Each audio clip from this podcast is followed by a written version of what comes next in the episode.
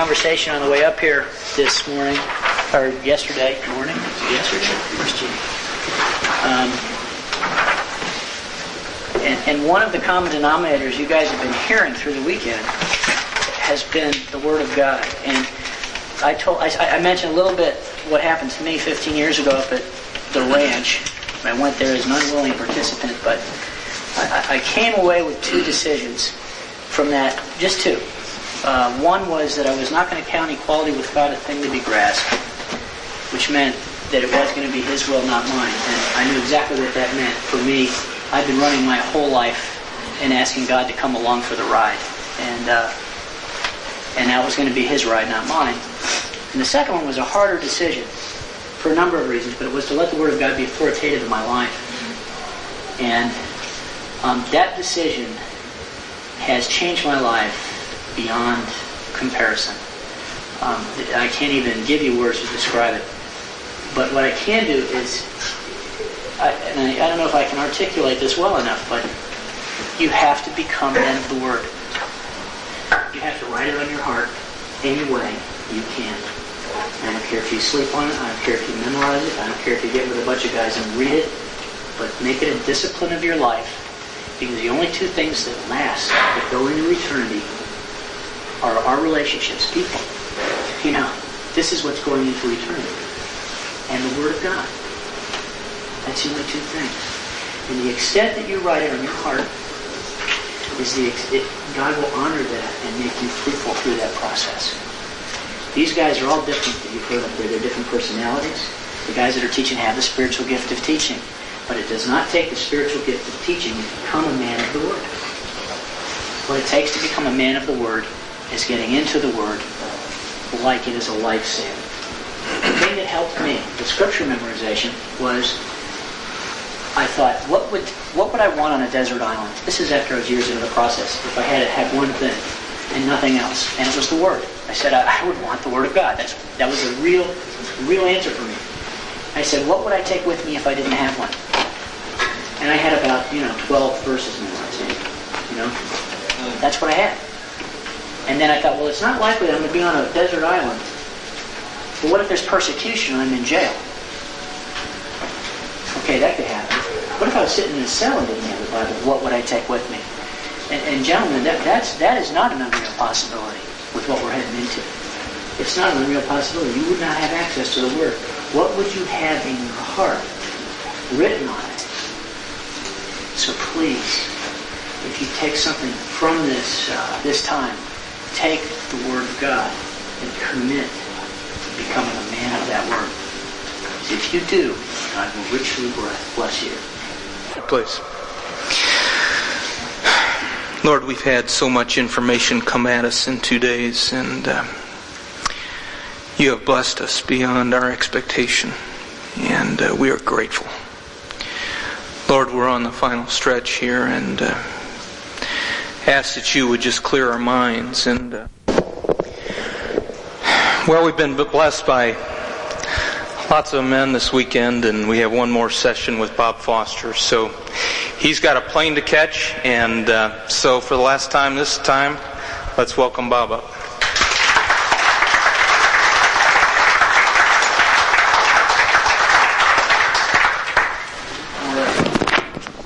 Thank you. Hey, you gonna hook me up? I am. Okay, I got a jacket on, so I got something to hook to.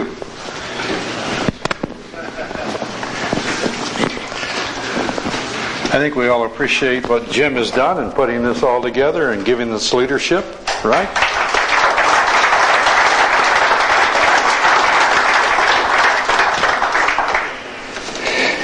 I want to thank you for your graciousness to me. Uh,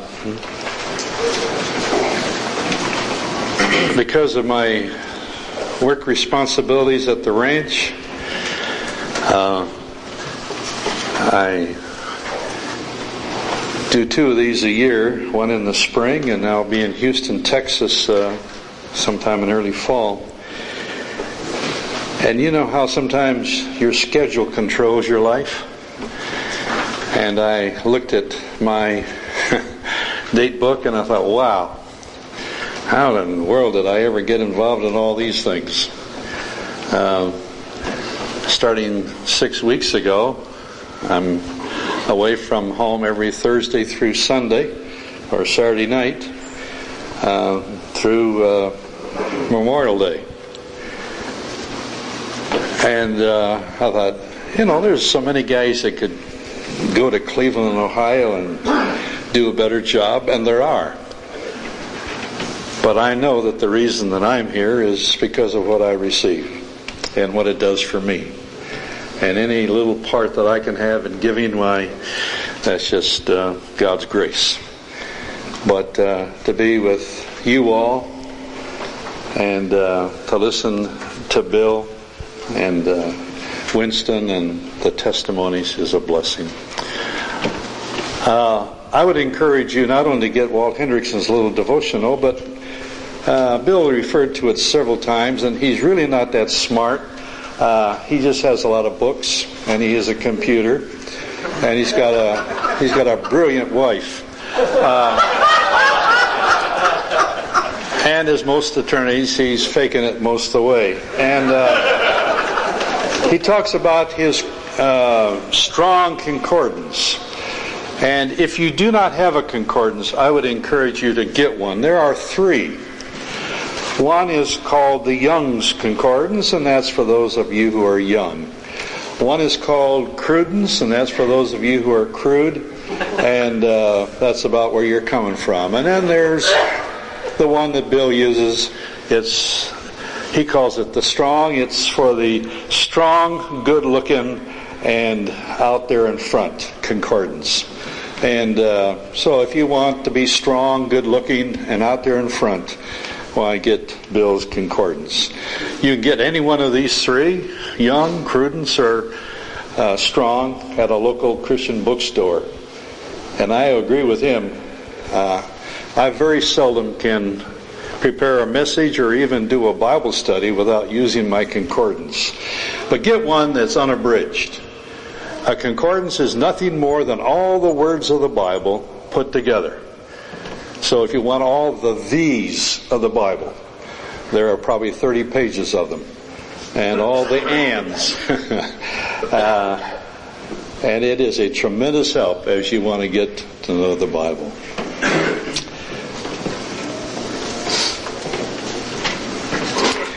Eight years ago in June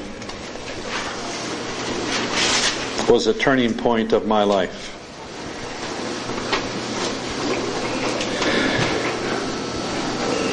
Was on the main drag of Edinburgh, Scotland,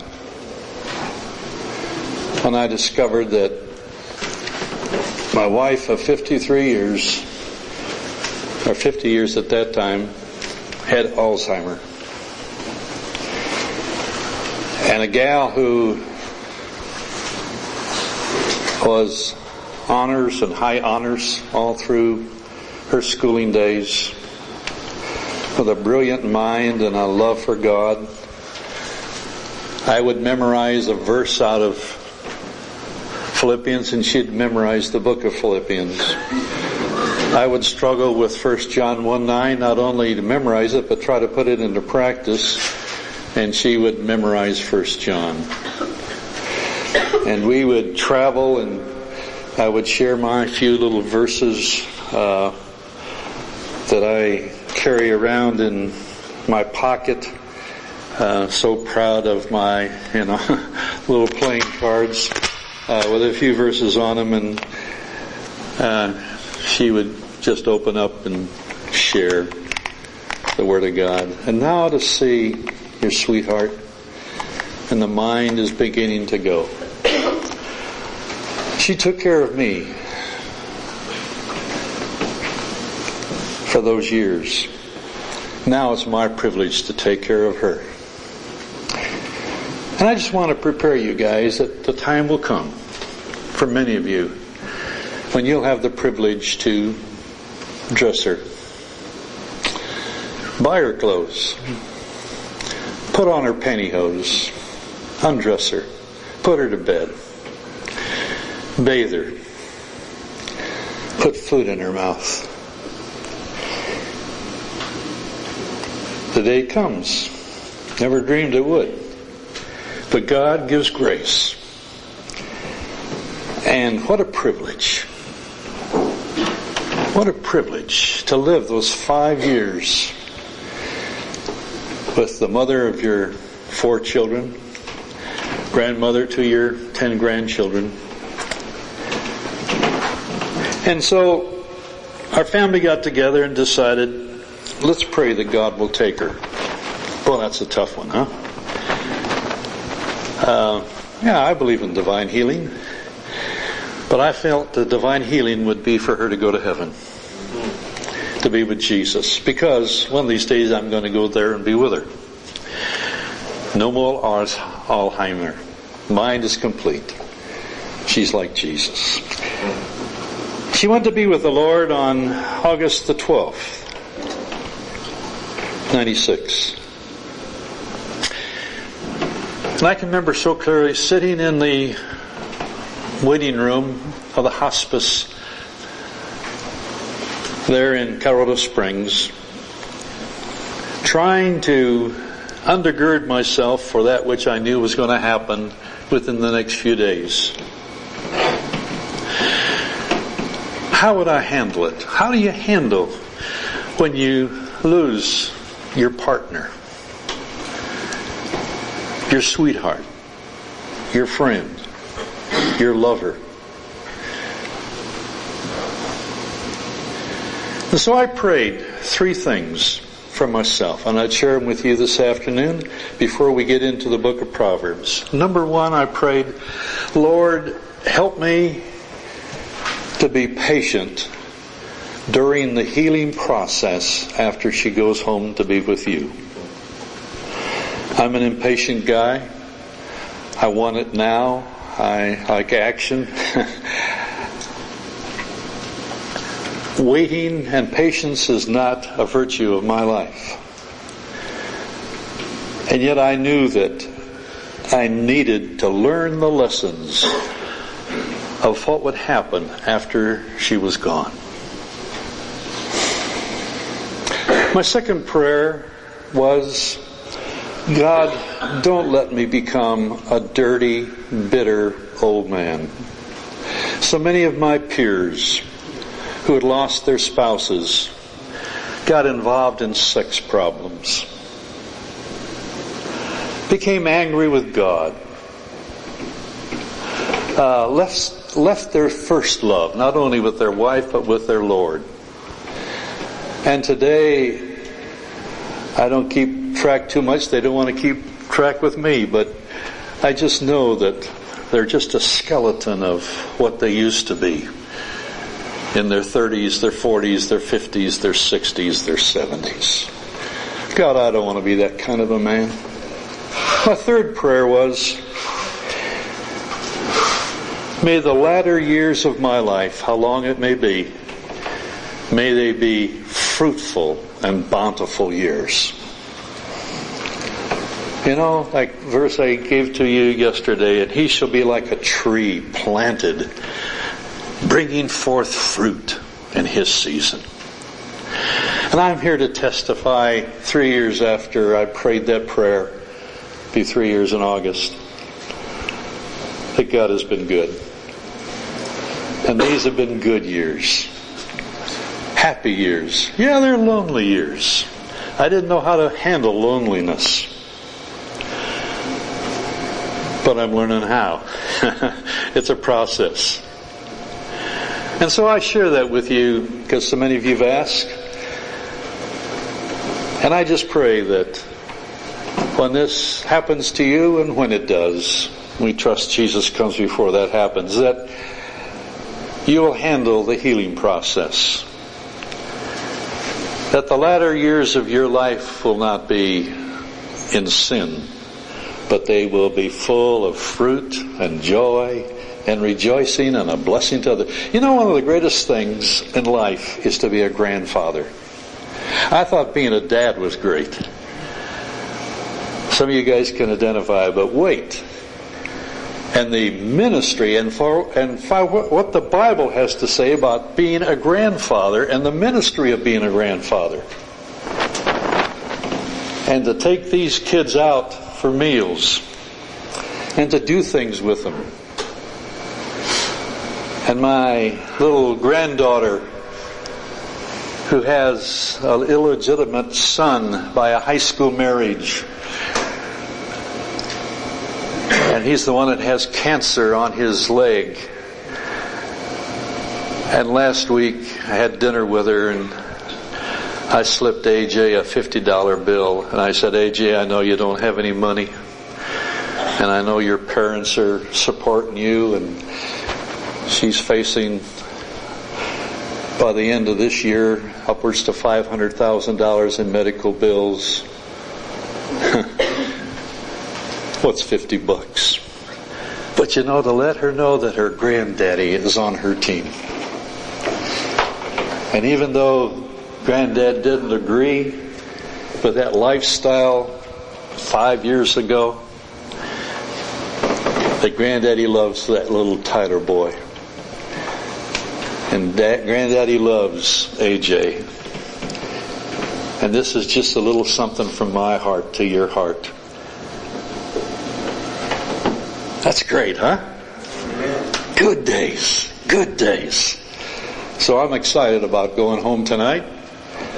And uh, I don't know if AJ will meet me or Aaron or Amanda or Jana, my daughter, at the airport. And then I teach my class in the morning. And then I'll be at the uh, ranch tomorrow afternoon. And we welcome uh, 110 high school kids from Topeka, uh, Kansas who are seniors and uh, this is their senior sneak and they'll be at the ranch until next Friday. So that's my that's why I'm leaving. High school kids, huh? Would you turn to the sixth chapter of the book of uh, Philippians, uh, Philippians, Proverbs?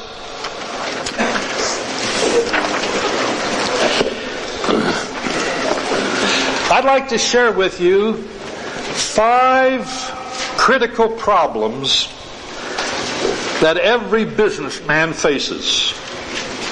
And they're found here in the sixth chapter of the book of Proverbs. Five critical problems. I'd like to review for you a little bit of the early part of Proverbs, but time is of essence here. And I want to get right into it. And I have entitled this chapter, Honoring God as I craft a lifestyle that will please Him. Chapter 1 is fearing God. If you read it, you'll see that is the theme. Chapter 2 is knowing God. Chapter 3 is hearing God. Chapter 4 is following God. Chapter 5 of Proverbs that uh, Bill has shared with us on several of his beautiful talks is before God. Crafting a lifestyle before God, my sex life, my relationship to women, the opposite sex. And now in chapter 6, five ways in which I can honor God or dishonor Him in my lifestyle. I'm going to give you the outline. You know, there's three little points of public speaking. Tell them what you're going to say, say it, and then tell them what you said. Or stand up, speak up, and shut up. so, verses 1 through 5. Get out of the financial trap.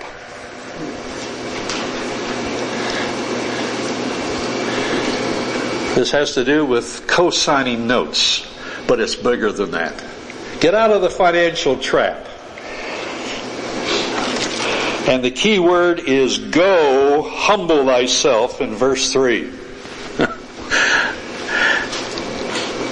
Roman numeral number 2, verses 6 through 11. Get out of bed. And it's the first word of verse 6. Go to the ant thou slugger. so get out of the financial trap. Get out of bed. Verses 12 through 19. Get right with God. Verses 12. Talks about walking. The worthless person. Or go. The way he goes. And the different parts of his body that it talks about that is not right with God. Verses 20 to 23 get into the Word of God. And the key verse is 22. When thou goest, it shall lead thee. When thou sleepest, it shall keep thee. When thou wakest, it shall talk with thee. Get into the Word of God. And then verses 24 to the end of the chapter, get out of the fire. Verse 29. He that goeth into his neighbor's wife.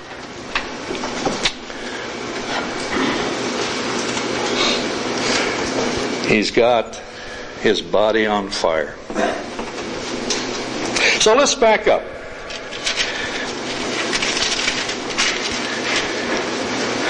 Verses 1 through 5. You notice how it starts? Just like we talked about yesterday. Proverbs basically from Solomon's heart preparing his young son for national leadership. How can you as a young man be crafting your life so that 5, 10, 15, 20 years from now, you can be a leader in your community. You can be a leader in your church. You can help take over your dad's business. Whatever.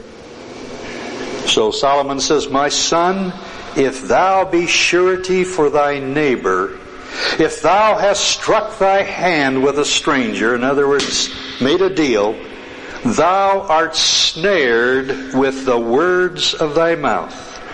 And thou art taken with the words of thy mouth. In those days, we didn't have all these contracts.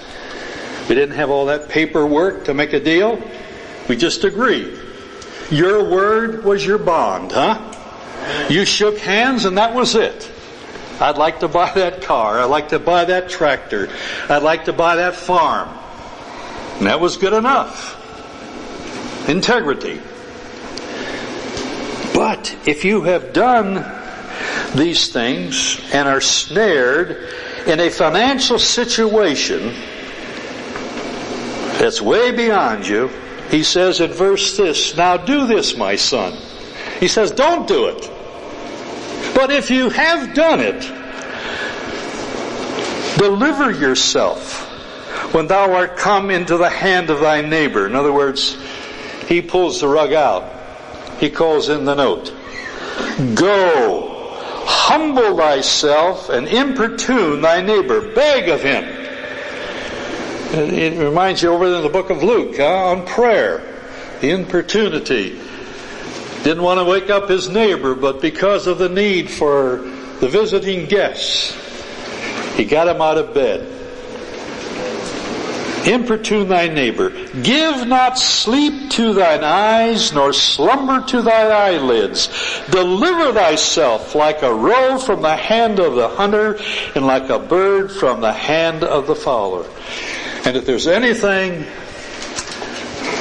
that puts a damper on your personal life in your marriage, it's finances that you cannot handle. Yes, in this case, it's signing a note on behalf of somebody else. It may be credit cards. It may be the purchase of a home way over your financial ability. It may be something that you have no control over, like sickness. My little great grandson Tyler's cancer down on his ankle. But humble yourself. Don't give sleep to your, in other words, get with it. Don't just twiddle your thumbs, well, you know, God will work it out. Solomon says, son, before you get into that situation, Think about it. But if you get into it, the ranch wasn't doing too good. Yeah, that sounds natural, doesn't it? Uh, we operate at best on a 3 to 5% uh, net on a good year. Uh, first year we had the ranch, uh, 61, uh, we uh, grossed uh, 50, 57,000. And our bills and our indebtedness was 79. Well, I thought we got to do better than that. and so we did. The next year, uh, our gross was around 80, and our bills were around 120. but you, you were, you know, a time will come, and the two will come together and pass. Uh, wow. So I thought, well, I got to do something about this. So bless these Christian brothers that have ideas on how to get you out of a financial mix. One from Lincoln, Nebraska, and one from Seattle, Washington says, We got it for you, Bob. Let's build a restaurant. And uh, the guy from Nebraska, he had the idea, he had the franchise. It was his deal, and he was very successful. The guy from Seattle was going to manage it. And so we shook hands on the deal. The problem was I was the local guy. And I'm the one that signed the small business loan. And I'm one that went to the bank on South Nevada and worked it out with the banker for a line of credit. And the first year, man, the people poured into that restaurant, King's Crest. We thought, man, we got this made in the shade on the downhill grade. And then somehow or other, there was no cash in the till. And somehow or other, taxes weren't being paid.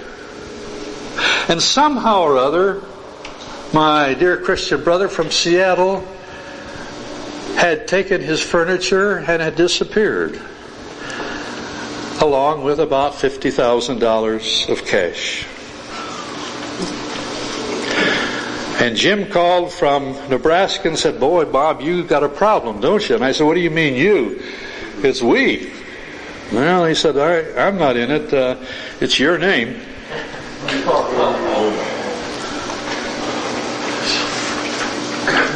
And those were the years where every month I was reading through the book of Proverbs. And I came to the sixth day of November, and I read this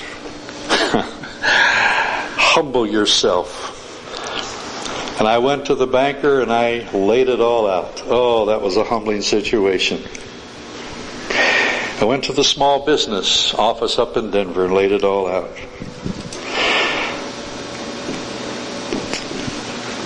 They closed the doors, mainly because taxes hadn't been paid. Mary and I lost our home.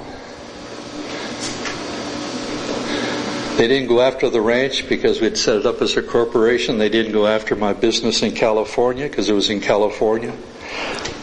Uh, they closed our savings account.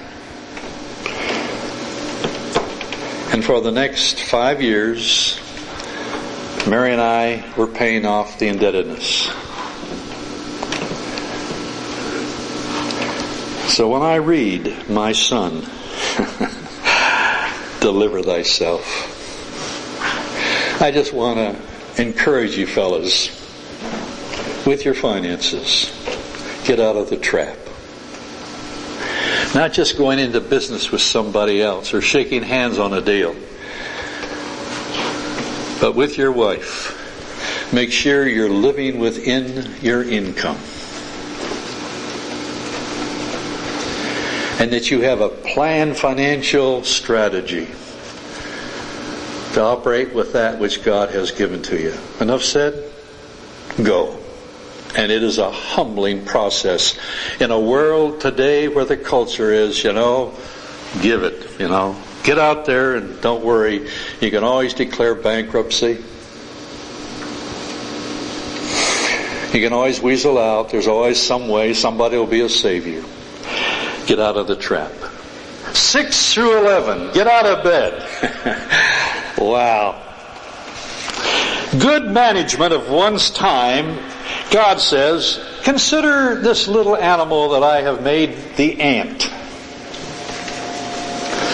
Consider her ways and be wise. They don't have a guide, overseer, ruler, chairman of the board, president, or manager. A little extra in the revised version there.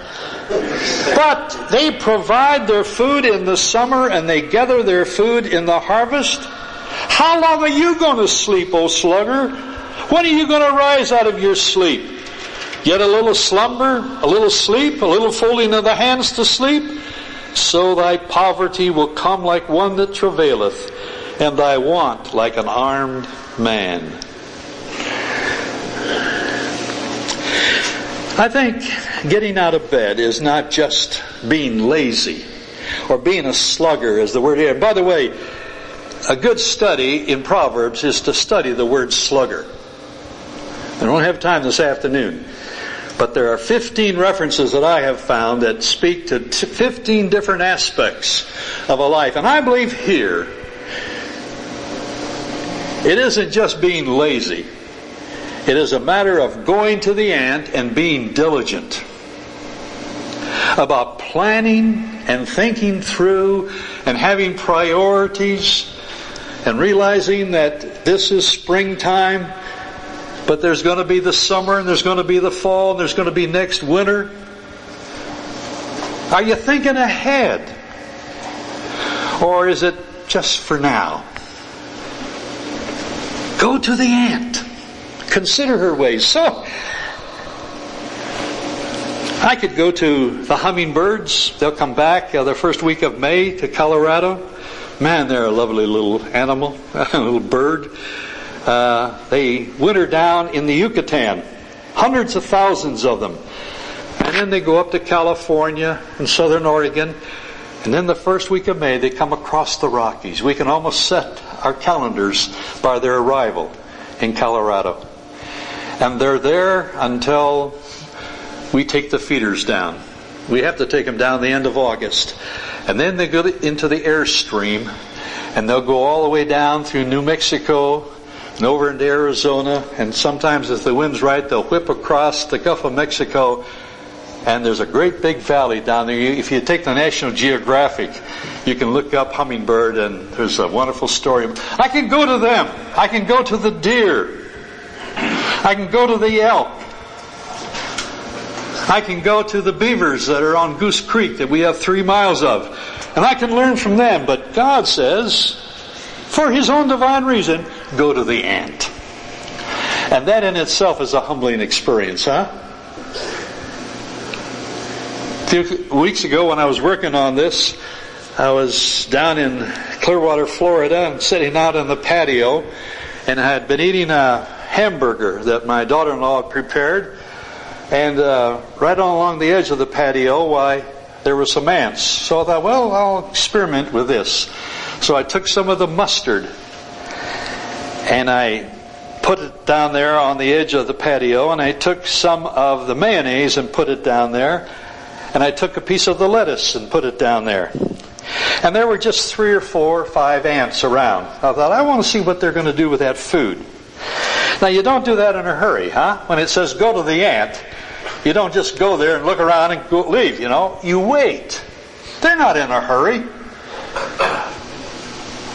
I had lunch at 20 after 12. At 3 o'clock in the afternoon, when my son came home from the church, I was still sitting there.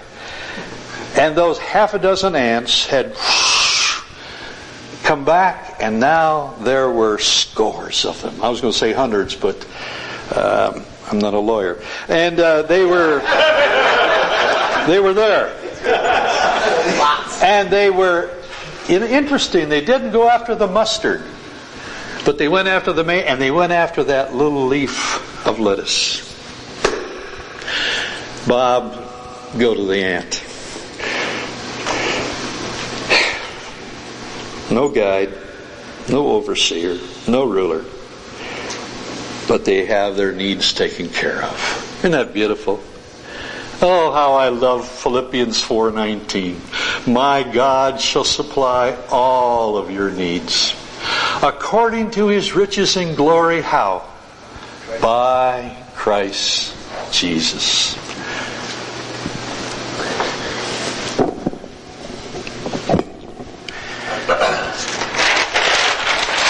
Philippians 4:19. If you haven't memorized it, get it on your heart. My God, and he is my God, shall supply all of your needs.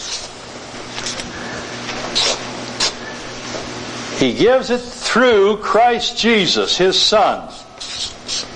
And here's all my needs down here. God knows what my needs are.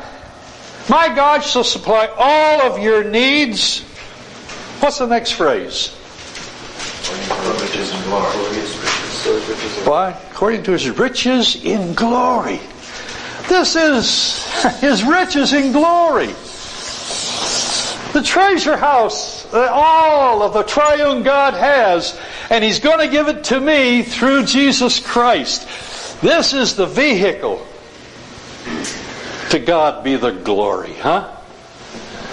Great things he hath done. Number three, get right with God. But you notice the parts of the body that are mentioned here. Verse 12, it's the mouth. Verse 13, it's the eyes, the feet, the fingers. Verse 14, perverseness is in his heart where he deviseth mischief continually. He sows discord. Therefore shall his calamity come suddenly. Suddenly shall he be broken without remedy. Why does God use these different parts of the anatomy? Because various fellows have different ways of doing their thing. Some use their eyes. Some use their fingers. Some use their feet. Some they do it with their heart. Some with their mouth.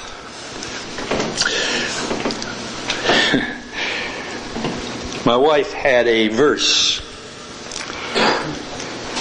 in the kitchen. Proverbs 10:15 In the multitude of words there wanteth not sin but she that keepeth her lips is wise. You can talk too much. And the more you talk, the more the temptation to sin. To be a good listener. And the problem here is I get right with God. I need to check my mouth. I need to check my eyes. I was, I was doing a service, uh, Bible study with some service guys in Long Beach, California during the Korean War.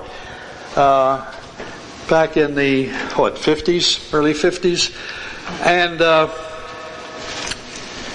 it was up, uh, in the Servicemen's Center, 44 stairs up on Pine Boulevard there in Long Beach. And right across the street was a little pie shop. And so after the Bible study, uh, one of the sailors off one of the ships there in Long Beach uh, hadn't had supper, so he and I went down the stairs, and we were waiting at the red light to cross over to go into the pie shop. And as we were waiting there, he slipped a piece of paper into my hand, and he said, "If you'd look at this after I have left, this is my application from the Bible study tonight." You notice I didn't say anything. I, I just didn't feel it was right, but it's on that piece of paper. I want you to see it. And it was a fellow I respected, and I've been discipling and helping out, and and he was on the USS Kearsarge. I can remember that. And uh, we had our pie and coffee, and we shook hands, and he took off and and uh, down to get aboard uh, for his ship. And I went back up to the service center, and uh, took care of the business. And I got into my car, and I was heading up. We were living in South Pasadena and I remember, and I reached into my pocket and pulled it out. His application, I don't remember the Bible study. His application was, I will look at no woman below her neck. Wow.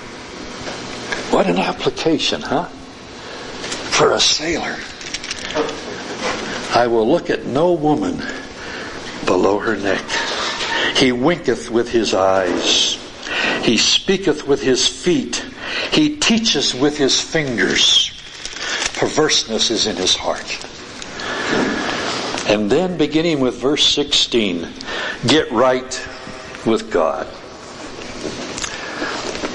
Or excuse me, yeah, well, it's part of getting right with God because 16 through 19 mentions the seven things that God hates. And I think the application, follows for us as we honor God is let's begin to hate the things that God hates. Let's love the things that God loves, huh? He loves the sinner.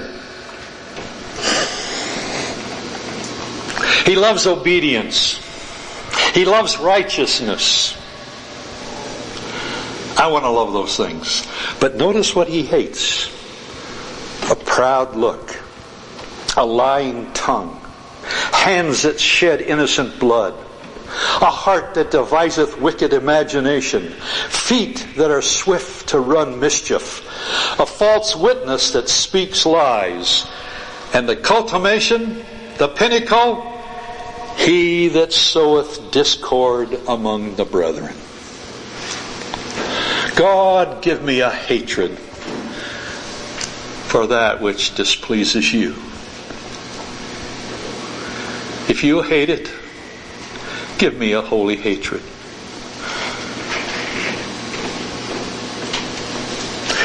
That's tough talk, isn't it?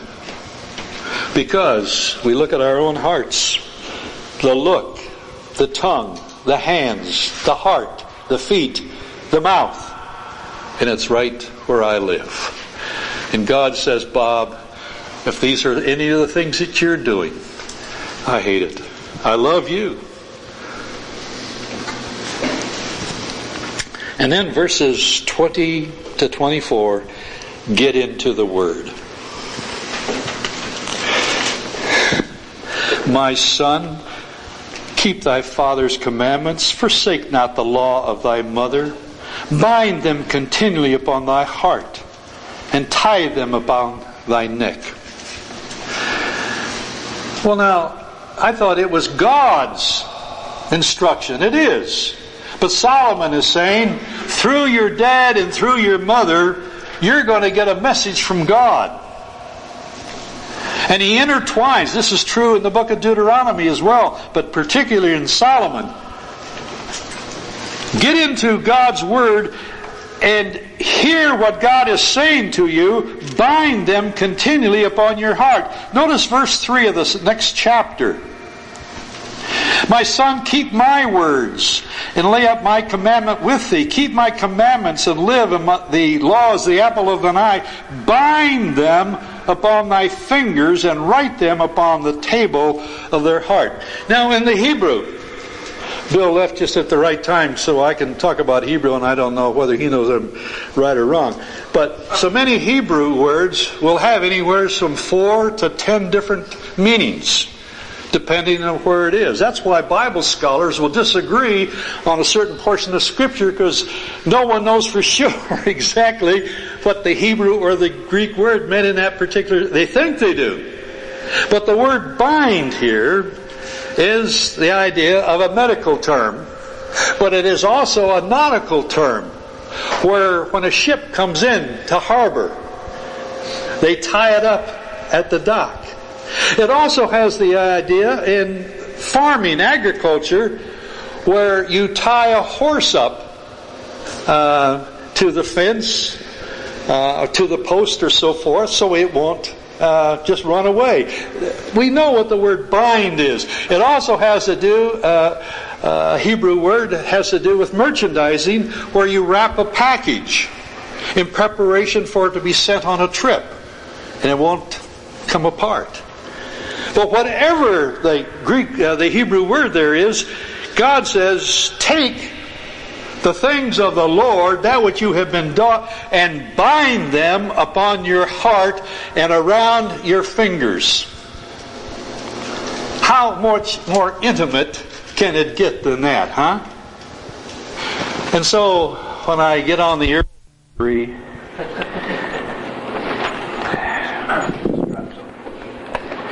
Oh, that's some bills. oh. And I'll go through. Oh boy. Wow. Good stuff. Anybody know Romans 116? For I am not ashamed of the gospel of Christ, for it is the power of God unto salvation to everyone that believeth, to the Jew first and also to the Greek. Romans 1.16. Ah, I like that. Romans 3.23. For all have sinned and come short of the glory of God. Thank you. Isaiah 53 6. All we like sheep have gone astray.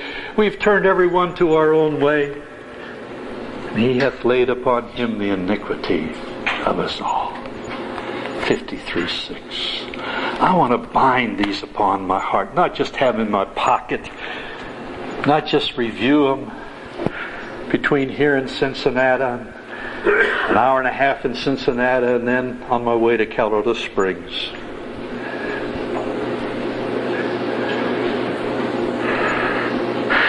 get into the Word. When it goes, it'll lead you. When you sleep, it'll keep you. When you awake, it will talk with you. For the commandment is a lamp and a light. The law is light, and reproof of instruction are the ways of life. Why? The next verse. Get out of the fire to keep thee from the evil woman, from the flattery of the tongue of a foreign woman. And Bill has been camping on this to our benefit. Same thing in chapter 5. Same thing in chapter 6. Same thing in chapter 7. Why? Solomon knew, my son, these strange women, these foreign women, these prostitutes, these women of the street, these Christian women who are looking for a man.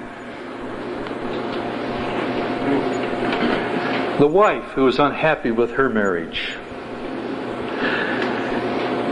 There's a reason why God puts into the book of Proverbs three chapters that deal with this situation. And you notice verse 27 Can a man take fire in his bosom and his clothes not get burned? Good question, huh? Question number two, verse 28. Can one go upon hot coals and his feet not be burned? And in both you don't even have to answer the Word of God. The answer is yes, it's going to happen. So, he that goeth into his neighbor's wife, whosoever toucheth her, shall not be innocent.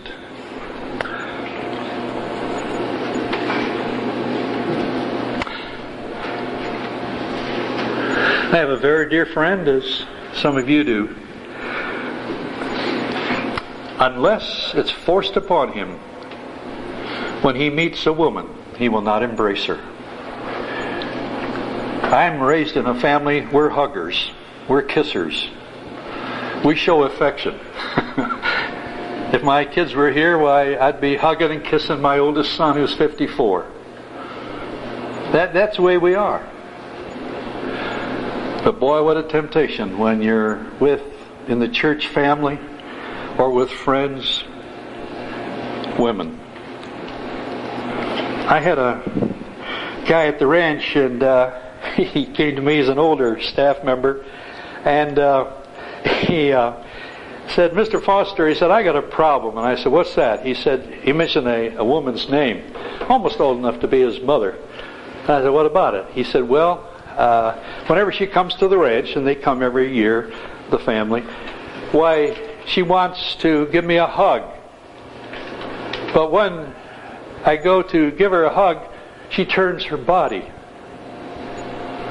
And I said, Well, she just doesn't want you to feel her breasts. Her mother probably has taught her that. He said, that bothers me that she kind of turns her body when we hug. And I said, well, be thankful for a woman like that. Some go at you, you know, full blast, you know, let you feel the full dynamics of their body. And boy, that starts a fire, huh? I don't care how spiritual you are. Well, I, I said, rather than being resentful, be grateful that here is a woman who knows how to take care of her body. You see, get out of the fire. Ah, but I like the fire, you know? The mind. And that thing comes right down here into the heart and out into the hands and out into the eyes. And as my high school coach used to tell me, or tell us as a team, most young men do their thinking below their belts. Wow. I wondered at a 17, 18 year ago, what, you know, what's my coach thinking about? You know, my thoughts are up here. I soon learned that he's right. And that's what he's talking about. This, these are five things that God says. Let's just go back and look at them once again. Will you with me? Number one, verses one through five, get out of the financial trap. Verses 6 through 11, get out of bed and set your priorities and learn from the ant verses 12 all the way through verse 19, get right with God. You hate what he hates. Verses 20 to 24, get into the Word. Bind them upon your heart.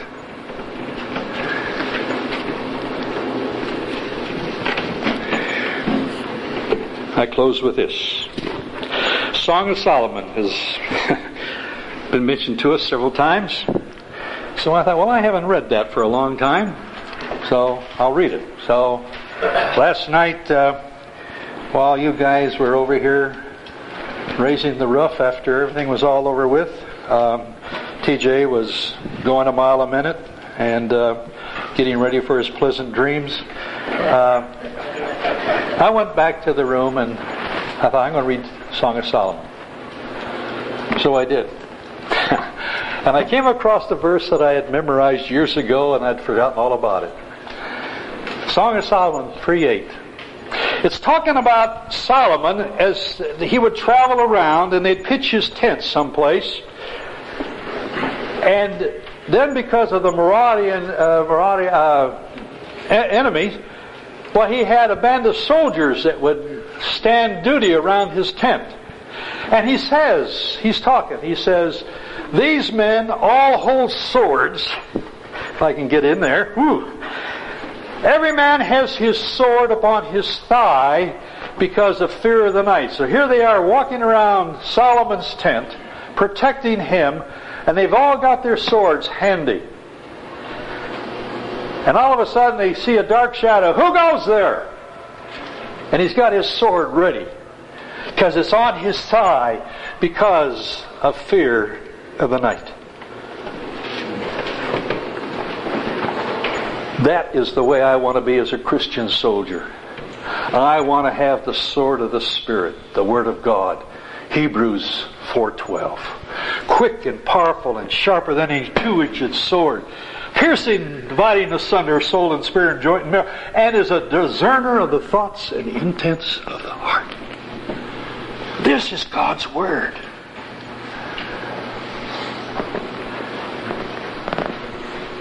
And unless I am a swordsman that know how to use it, huh? If I'm an amateur, this is going to be knocked out of my hands, it's going to be knocked out of my heart, it's going to be knocked out of my life, because Satan doesn't want us to get to know this book. They all hold swords, being expert in war. Men, are we expert in this warfare for Jesus Christ? Are you an expert? Do you want to be an expert? We heard a testimony of a young Army officer who was leading men. How could he lead men at West Point or over in Fort Carson if he was an expert in the rules and regulations of the United States Army unless he knew how to use the equipment, unless he could set the pace? Am I a soldier of the cross?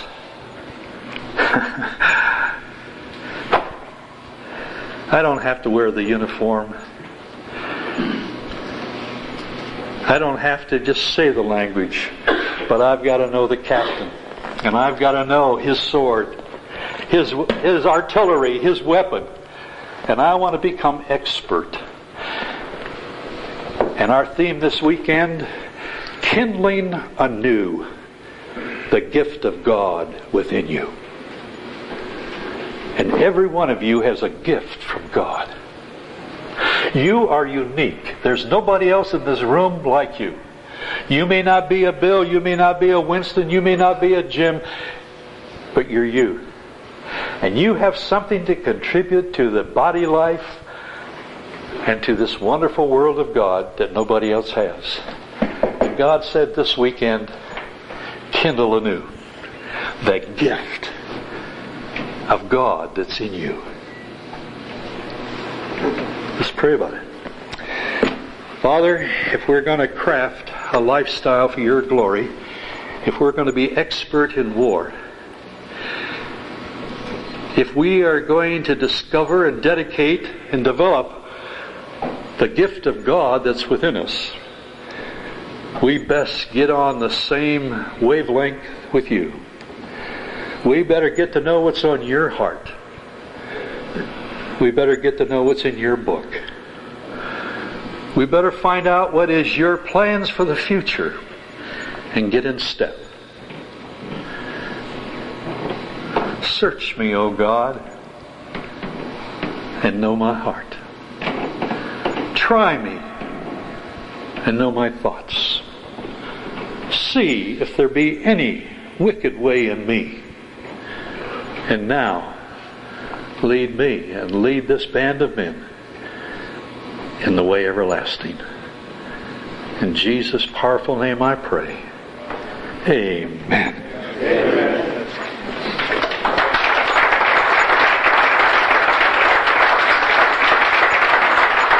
Thank you.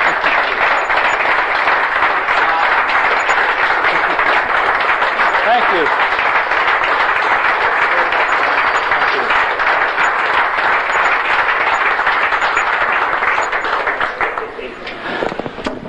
Bob, thank you so much for uh, blessing our time this weekend and have a great trip back. Thank you. This is the end of this tape as well as the end of the conference. God bless each and every one of you and pray you had a great time. God bless.